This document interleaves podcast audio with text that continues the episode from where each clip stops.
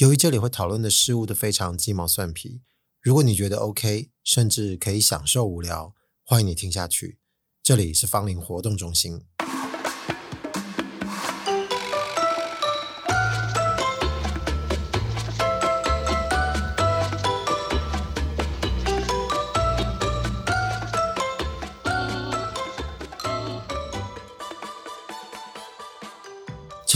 在捷运里哦，我觉得算闹了一个小笑话了，可是程度并不大。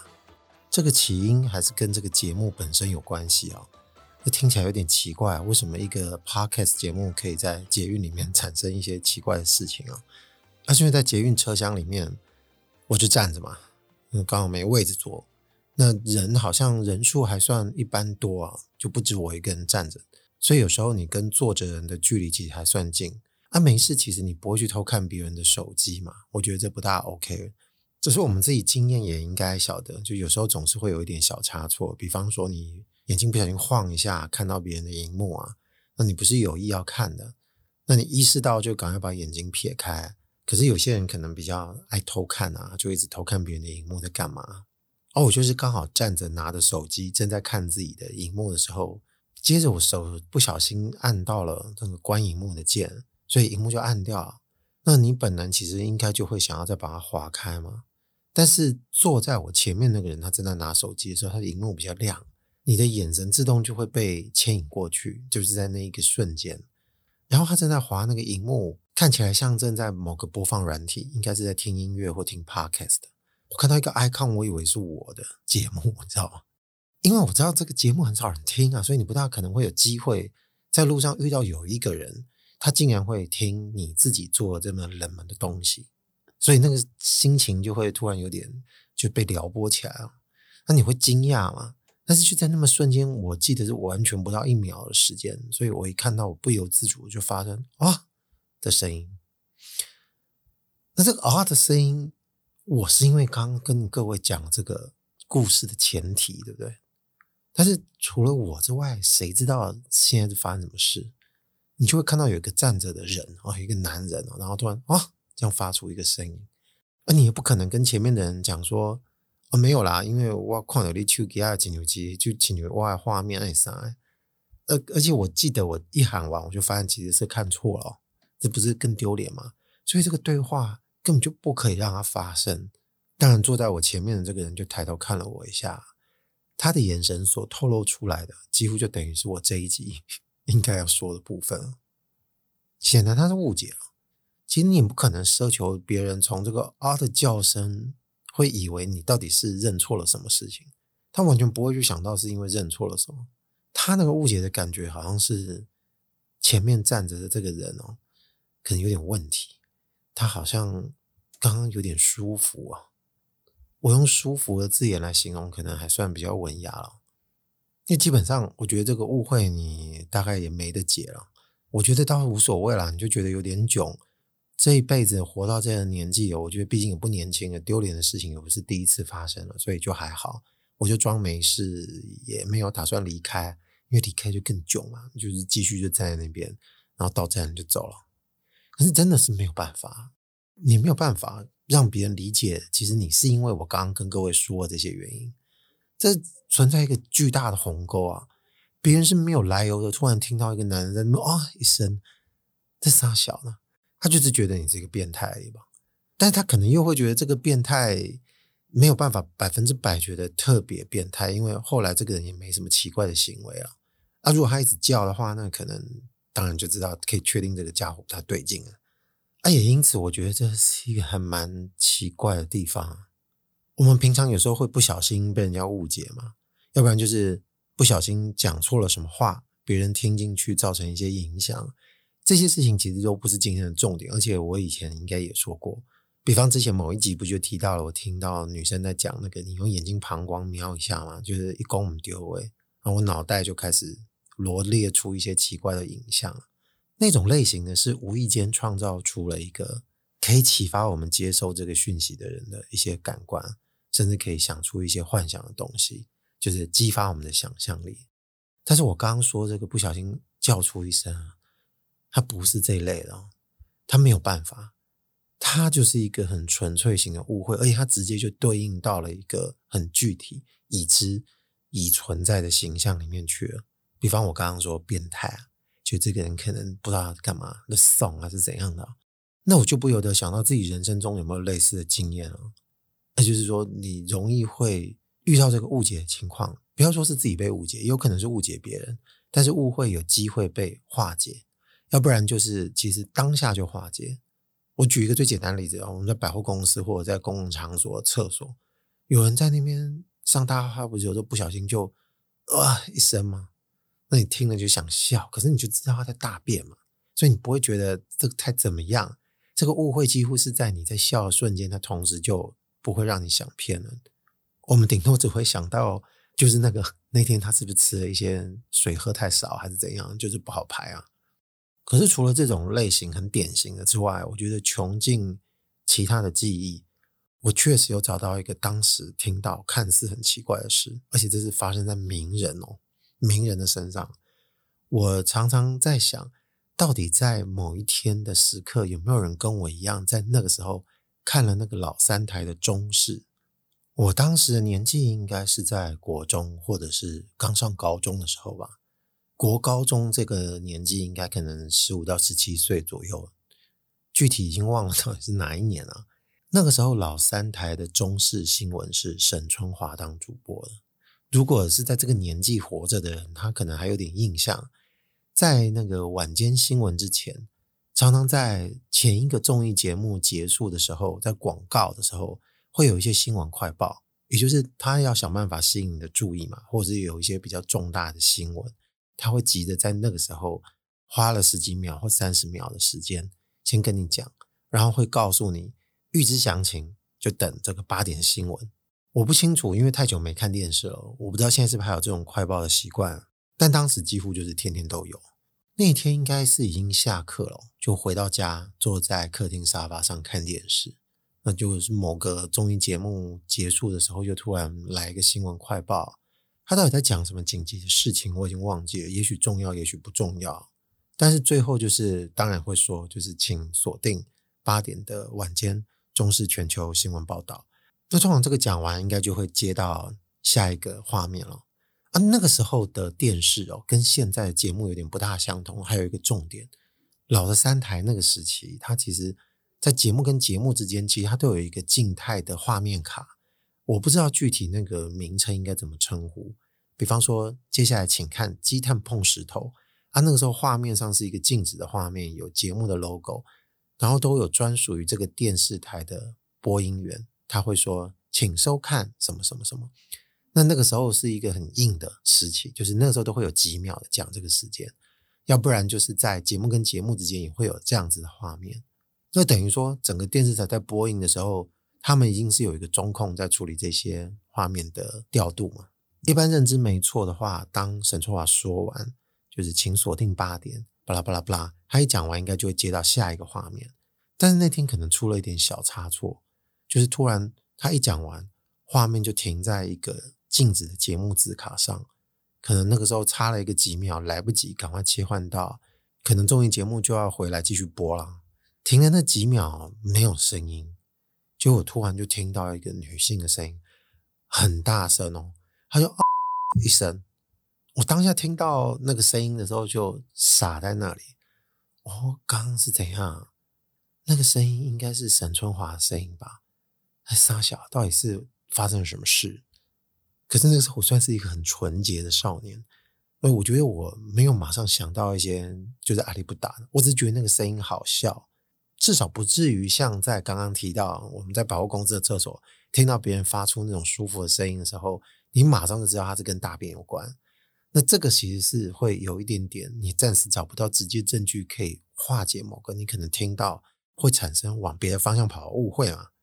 但是我那时候马上就找到了一个可能性，因为那个新闻可能来得特别急，也许有可能在电视台的时候，沈春华他们在处理要播报这个新闻稿，它是非常急促的。所以它可能是一个非常高压、非常紧绷的状态。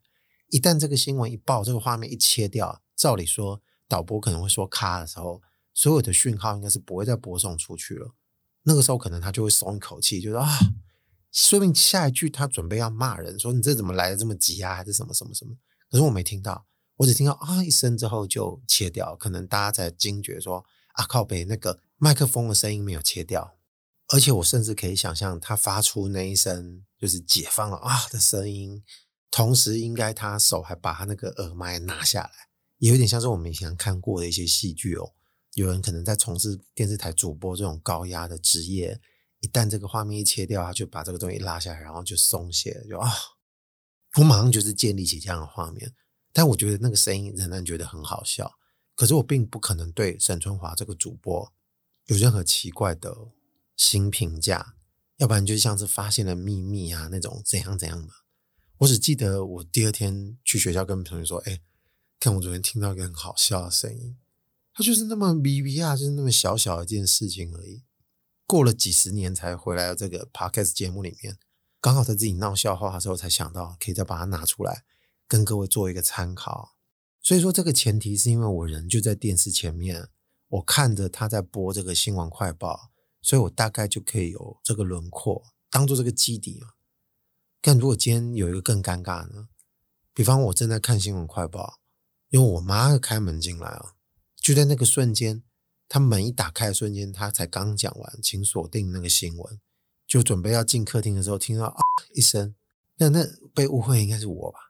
我妈就说：“你刚刚是把什么东西切掉吗？”我我没切掉啊，那电视的声音啊。她说：“电视怎么可能会发出那种声音？”我说：“我看完了，他们都好险没真的发生这样的情形。那如果真的发生了，那这应该是我这辈子数一数二呕的事情吧？我可能还会很赌烂说，为什么那时候那个中空在干嘛？”，害到一个无辜少年。好了，反正这只有我听到而已。我真不知道在那个当下有多少人还在看电视，对于那个事情还有存有记忆跟印象的。如果全世界只剩下我，真的还有点孤独哦。好了，我觉得还是要回到误会这个点。既然我前面才刚讲过，跟以前某一集曾经说到，可能容易被误解而产生一些新的。启发那一类的事情没什么太大的关系。那今天的重点是什么？就是那个啊，因为这种误会的典型，我觉得它太特别了。它跟我们其他种类的误会哦，其实不大一样。我刚前面说了那么多，可能会很容易会让我们误以为这个误会跟其他那些尴尬的误会差别没有什么不同。我私自认为它其实有点不大相同。但是这种情形就是很少才会发生，但是为什么还是会想要拿出来讲啊？因为这个啊是会立即勾起我们听的人某一块神经啊，这个理解是全面性的哦，而且是有一个协同的画面会出现的。这有点类似我刚刚说，我听到如果有人在厕所大便的时候，你可能马上想到是他 big 那这个 big 可能有一些协同的画面，这个就是我大概这个意思。但是你听到那个舒服的啊。你马上会为那个声音整理出一整片天地哦，你会你会给他，而且出乎我们意料，就是这个时间非常的短，也就是我们脑内的工程竟然可以构建的这么快，它就是一瞬间就能完成的喽。我可以想象在那个捷运车厢坐在我对面的那个人，他抬头看到我的时候，他可以有那个表情，代表他早就已经建构完成了，因为他不是疑惑的表情，他是批判的眼神啊。就是傻小，你这个人就是刚刚拍谁，他害羞，他跟尽情解放哦，这之间，这个人就是这个枢纽。那其实某个程度上，虽然没有看到全部，但他其实就是一个全观的偷窥者，因为他自己已经罗列出所有的画面跟这个体验出来了。当然，可能不同的人听到他脑内上演这个世界是完全不同的版本啊。也就是说，这种误会，这绝对就是色的。他绝对就是只能想到那个地方去，而且他的速度比其他种类的误会都还要快。他几乎不需要其他的那种辨认哦，就是类似这种声音，它产生的提示，也就是在我们心里给出这个既定成见，他几乎没有给出任何辩证。我现在用“几乎”这个词，可能都还算是有点保留。各位可能回想一下，如果你在其他的场合听到一个没有前提的这种声音。你应该马上就往那个方向了，但这个误会的几率却有时候又是出奇的高啊！那我们为什么没有从这个地方学会？有可能跟这个没有关系呢？而且我们必须还是得扪心自问，就是第一时间还是往那个方向去了。那这个误会是不是仅属于懂事的成人之间的？我说的成人是说你在一 个就是社会规范下，你可以去知道一些成人的事情的时候，你才会知道。要不然就是尚未看过 A 片啊，不然就是没有理解大人的这个姓氏的，那你恐怕就没有办法知道这个呻吟声，不管是一声两声的连续的声音也好，是跟那种事情有关。这其实有个很好的例子，就是一个国外的短片，我忘了在哪里看到，但这个其实让大人看了觉得有点温馨又发噱的影片。他就是小儿子还是小女儿啊，他在跟父母亲就是哭诉。啊，他们就在安慰他，为什么？他说，因为他昨天听到爸妈的房间传来很激烈的声音，然后他听到他妈妈的惨叫声，他一直以为妈妈是不是很痛苦，他很怕妈妈会有事情，他是不是怕妈妈会死掉这样子？但是他爸妈就一直很拍谢的苦笑说：“没有，没有，没有，不好意思让你害怕了，不好意思让你担心了，没事，没事，我们都没事。”啊，我就不知道在什么人生历程。这个小朋友会突然变成他马上就想说：“哦，我不想听，天哪，那我不想听父母的那个奇怪的声音。”那他一定是懂了那件事情啊。但每个人历程不一样，也许他去学校就有人丢一片给他看啊，哪一天他就晓得了。所以说，一旦知道，就是我们一般认为稍微有点偏禁忌，就是姓氏这件事情，你要是一旦知道了。你就会觉得，针对那个行为的外在的反应，就是那种声音，它就专属于在那个框架下面啊。而且是我们现在处的这个社会，一般呢、啊，就是各种文明之下，大概都有比较高的重叠性。就是对于性这件事情，通常都是采取的就是会有点拍谢的态度。我觉得这个没办法，我们都是这样长大的。可能有一些民族，或者是我们比较不晓得的，他们可能是存在另外一种看法，要不然就是可能在。其他的平行宇宙，那个世界是从小就没有所谓理解性爱的羞难，就是不会觉得这件事情是羞耻的。那看到别人性行为，不会觉得奇怪。就像动物之间，可能他们对这件事情，他们的理解就不存在。我们觉得这跟羞耻有什么关系啊？就是因为跟那个羞耻有关，所以听到那个声音，我们才会马上进入那个地方。它有时候有点像一种一道门啊，也就是平常那个门就一直在我们的背后。而一旦出现有什么暗示性的时候，其实你应该没有必要开那道门，但是你一听到就赶快开那个门，你就马上有点对号入座似的，就是要去认定那件事情的轮廓是那样，你就开了门就赶紧进去，就是你觉得色，就那个东西就是色的。啊一旦发现啊误会了，我就再回来把这个门关起来，就假装没事一样。啊，这个世界如果可以没有那道门，那不就好像？比较没什么关系了吗，可是就是因为这个世界现在有那道门在背后，所以才有这个触笔啊。我用触鼻可能就比较不悲观啊，或者是比较没有负面的角度去看它。而且何况这是听的人的脑内活动，谁知道这件事情是怎样呢？我发出的那个声音，我刚刚拍谁西瓦格迪，听到那个人他还批判我，还觉得说：“哎妈，你这人是不是刚怎样搭个捷运会爽哦？”、啊、如果这个世界就像刚刚讲的不是这样，那他听到声音他也不会觉得我是一个猥琐的人，可能这个猥琐就已经跑到别的地方去了，就不会是我们现在理解这个猥琐的形状了。这个世界我们每个人就存在一定比例的猥琐，啊，我们就必须要开始修养生性了，才能让自己好好从容面对这种反应啊。所以所以我觉得这是双向的啦，也就是说，如果我其实本来就没有色的事情。那我为什么要觉得拍谢？我只是差一个解释，但是我本身也会觉得拍谢，是因为听的人想到色的地方去了。我发出这个声音，你自己想说，看我刚刚好像是不是也想到色的地方去了？可是有什么办法呢？那不妨跟各位说，其实还有很多其他已存的例子，我认为其实是跟这个东西有关的，只不过是这是一个最原型的起点，套用到其他的生活情境。就是不同的那种环境或框架下面，你就会忽略这个原因，你可能就会觉得那件事情就变得理所当然。尤其是在我们一个人的时候，我觉得这时候啊，有两个小例子可以说，一个是色的，一个是搞笑的。我想说，我应该先讲哪一个？要不然我先讲搞笑的好了。你看，你们现在听的人哦，都在跟我不同一个空间，所以如果你们现在心里想听色的哦，那个一愿望都没有关系，没有人会知道了。那我们先从搞笑开始吧。这个搞笑是跟抖音有关哦，大家听到抖音不要惊哦，因为我之前有些集，我不是说我其实也是有在玩抖音嘛，也是有在看抖音，但是我本身就是有事没事就发那个短片上去，所以我还是会看内容，最爱看就是猫啊，然后就是一些搞笑的影片，我也很爱看。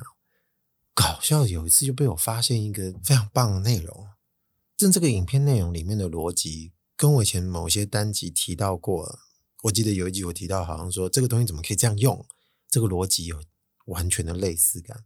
它是一个儿童的玩具，这个儿童玩具的名字叫 DJ Bouncing Beats，它可能就是一个给婴儿玩的一个 DJ 啊。它就是有个钮，按下去之后它就会说话，就是说我变红色的时候，你就开始说一点东西，我会把它变成音乐哦，这样，然后接下来就会等你录音嘛。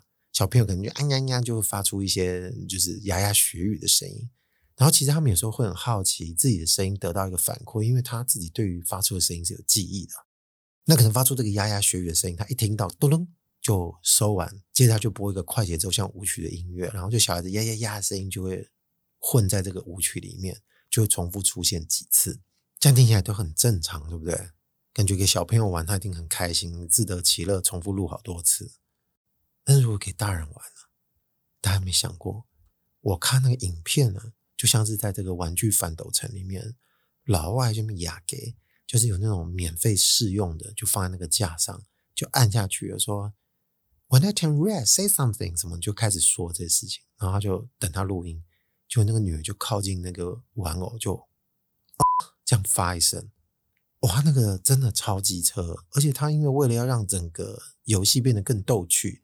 所以他会把他收到的声音再往上拉个几阶，也是会让他有点小小的唐老鸭化，就会变尖一点的声音。所以当他那个声音声录完，他反馈出来那个舞曲就会变成一个有点可笑的声音声，然后就哦哦哦，这样就节奏混在那个里面啊。我不知道别人怎么觉得，就是说这怎么那么吓，这好糟。但我真的觉得这个笑翻我，我真是太可笑。我后来就忍不住一直看啊。我很幸运的，我看到那个是合集，也就是不是只有一玩一次，他收集了很多人，可能是投稿，还是每个人散布在各地玩这个 Bouncing Beats 这个娃娃他们的影片，然后有些人就会发出不只是这种声音声，有些人会比较三八，就是不止一个声音，他会发出一个连串的声音，要不然就接下来越玩越多，有人就会说一些可能是床笫之间国外情绪会讲的话，比如说 Yes Daddy。你知道，就变这样子啊！我觉得你们如果去 YouTube 什么，我觉得可能会搜得到啊。如果我在这个节目上传的时候，就搜到类似像这样子的，或甚至是我看到我之前的那个影片，我可以把这个链接放在那个说明栏里面，大家去测试一下，你看到这个到底是会笑还是不会笑的人。但必须承认，它这个应用的就非常到位啊！大家谁不知道那个声音听起来就是色的？但是你又不真的在现场怎么样？你没有真的那样子啊，你只是知道那个声音该怎么发出来而已。所以说，这个是在大人玩的时候，小朋友玩的时候你就不要给他听了，因为你也不知道。可是其实他可能也听不懂那个声音代代表什么意义啊，所以我觉得也没什么关系。某个程度上，他拥抱了误会，或者是说，在那个状态，他没有存在这个误会啊，他是存在某种理解，也就是我刚刚说。身后那道隐形的门其实它不存在。好了，那这个好笑讲完了，大家是不是期待说那个色的是什么？那可能一定是跟某些影剧作品有关系了。关于这个呻吟声，当然有一个比较浮夸的表演哦。严格来说，它这个并不算色的。很久以前有一部很有名的电影叫《当哈利碰上莎莉》，然后他们就有在餐厅的一场戏，男女主角在对谈说。女性的高潮到底是不是能够表演得出来？女方就说这完全是没有问题的。那男方当然就说不，如果你真的是演的，我一定看得出来。女主角就在餐厅里面上演了一段，就是她开始抚摸自己，然后就开始一直叫，一直叫，就叫得很大声，搞得整个餐厅人都在听她在鬼吼鬼叫。表演完之后，她再收敛回来。在那个时候，那一场戏算是一个还蛮精彩的表演。我记得那个时候应该蛮多人讨论那部电影的那一场戏的，然后女主角在餐厅里面上演完这个假高潮之后呢，她就假装没事，就继续吃喝。然后隔壁就有个女顾客跟服务生说：“她点什么我也来一份。”这算是一个比较搞笑的，就是 ending 那一场戏的结尾啊。啊，这部电影的部分例子，我觉得讲到这边就可以了。这严格来说，并不是真正我觉得用来色的应用的。我觉得应该真的会被人家认定为是色的，是我接下来讲这部电影。二零零二年有一部电影叫《Ken Park》，这个好像台湾没上映吧？我知道这部电影的时候，其实已经是过了两三年了。那个时候我才看的。这部片的导演有两位，一个叫 Larry Clark，一个叫 Edward Lachman。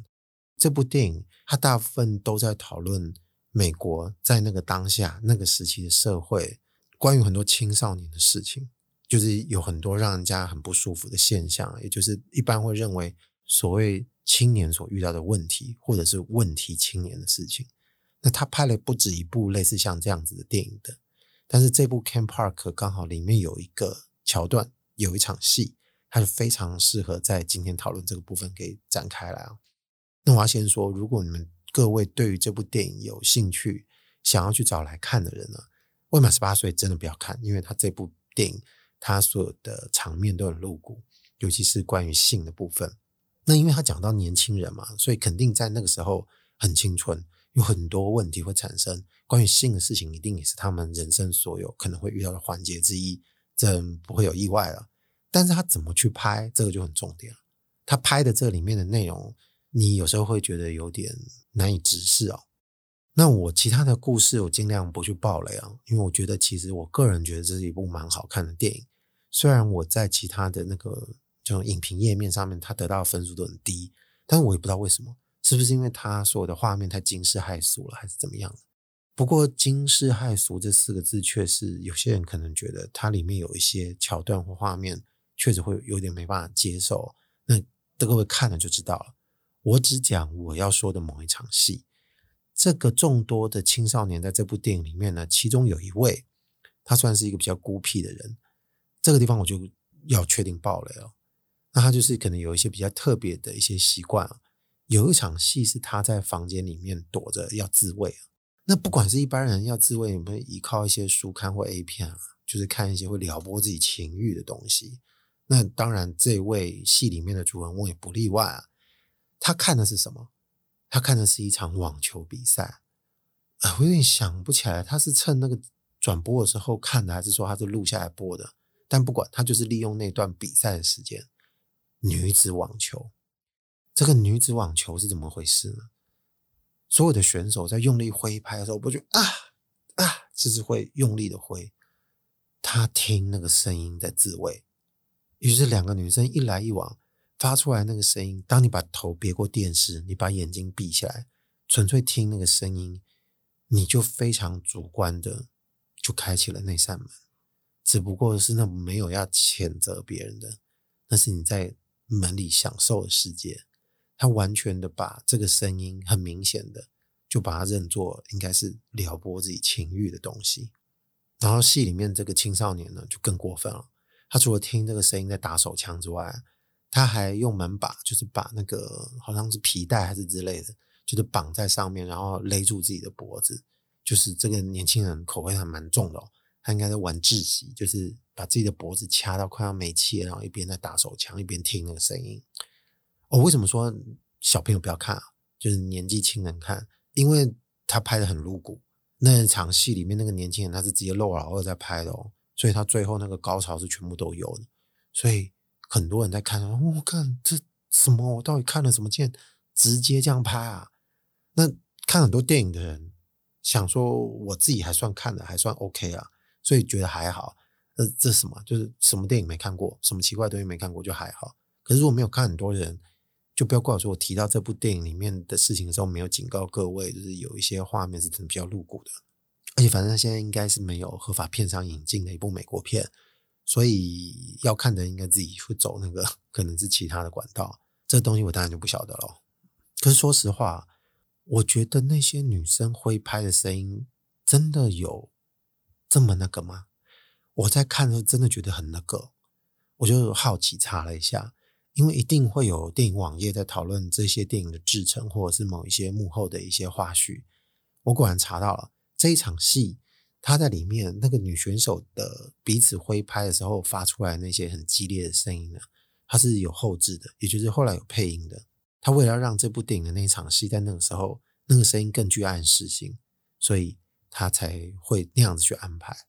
但是这个暗示性，我觉得恰恰强调了一件事情，就是我们刚刚说的那些真正发生过的事情，就不像这个电影里面啊。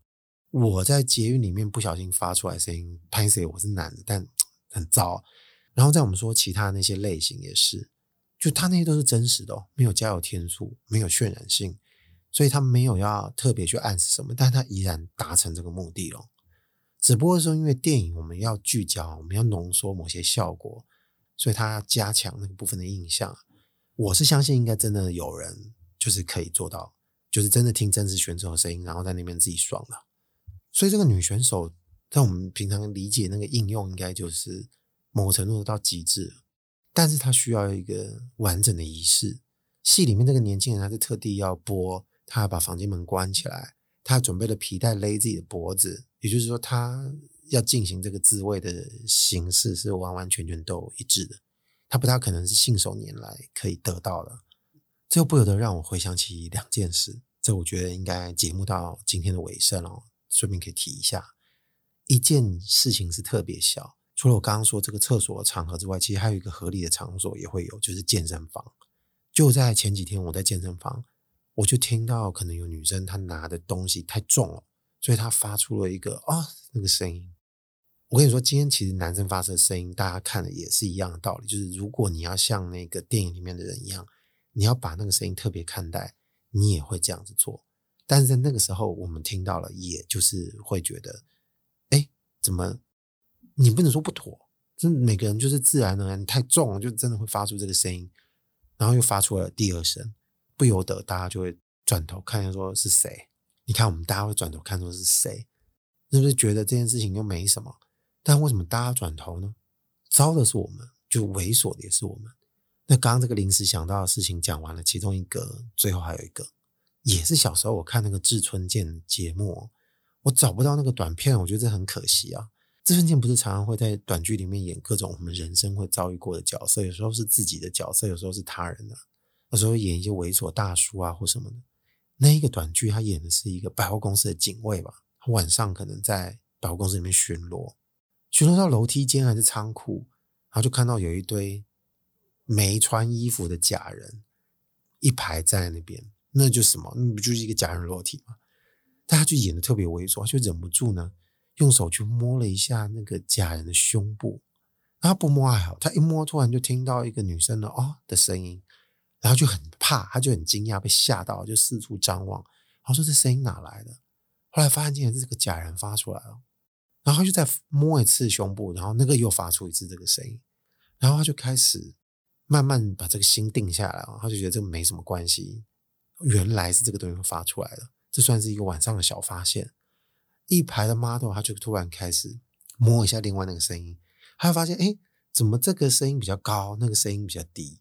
后来就有一场很搞笑的戏，就是他把这几个人的裸体 model 就开始排排排，因为他知道有些音比较高，排成一列之后，就像是在演奏乐器一样哦，他就演奏一个很简单，可能像儿歌之类的，小蜜蜂之类的。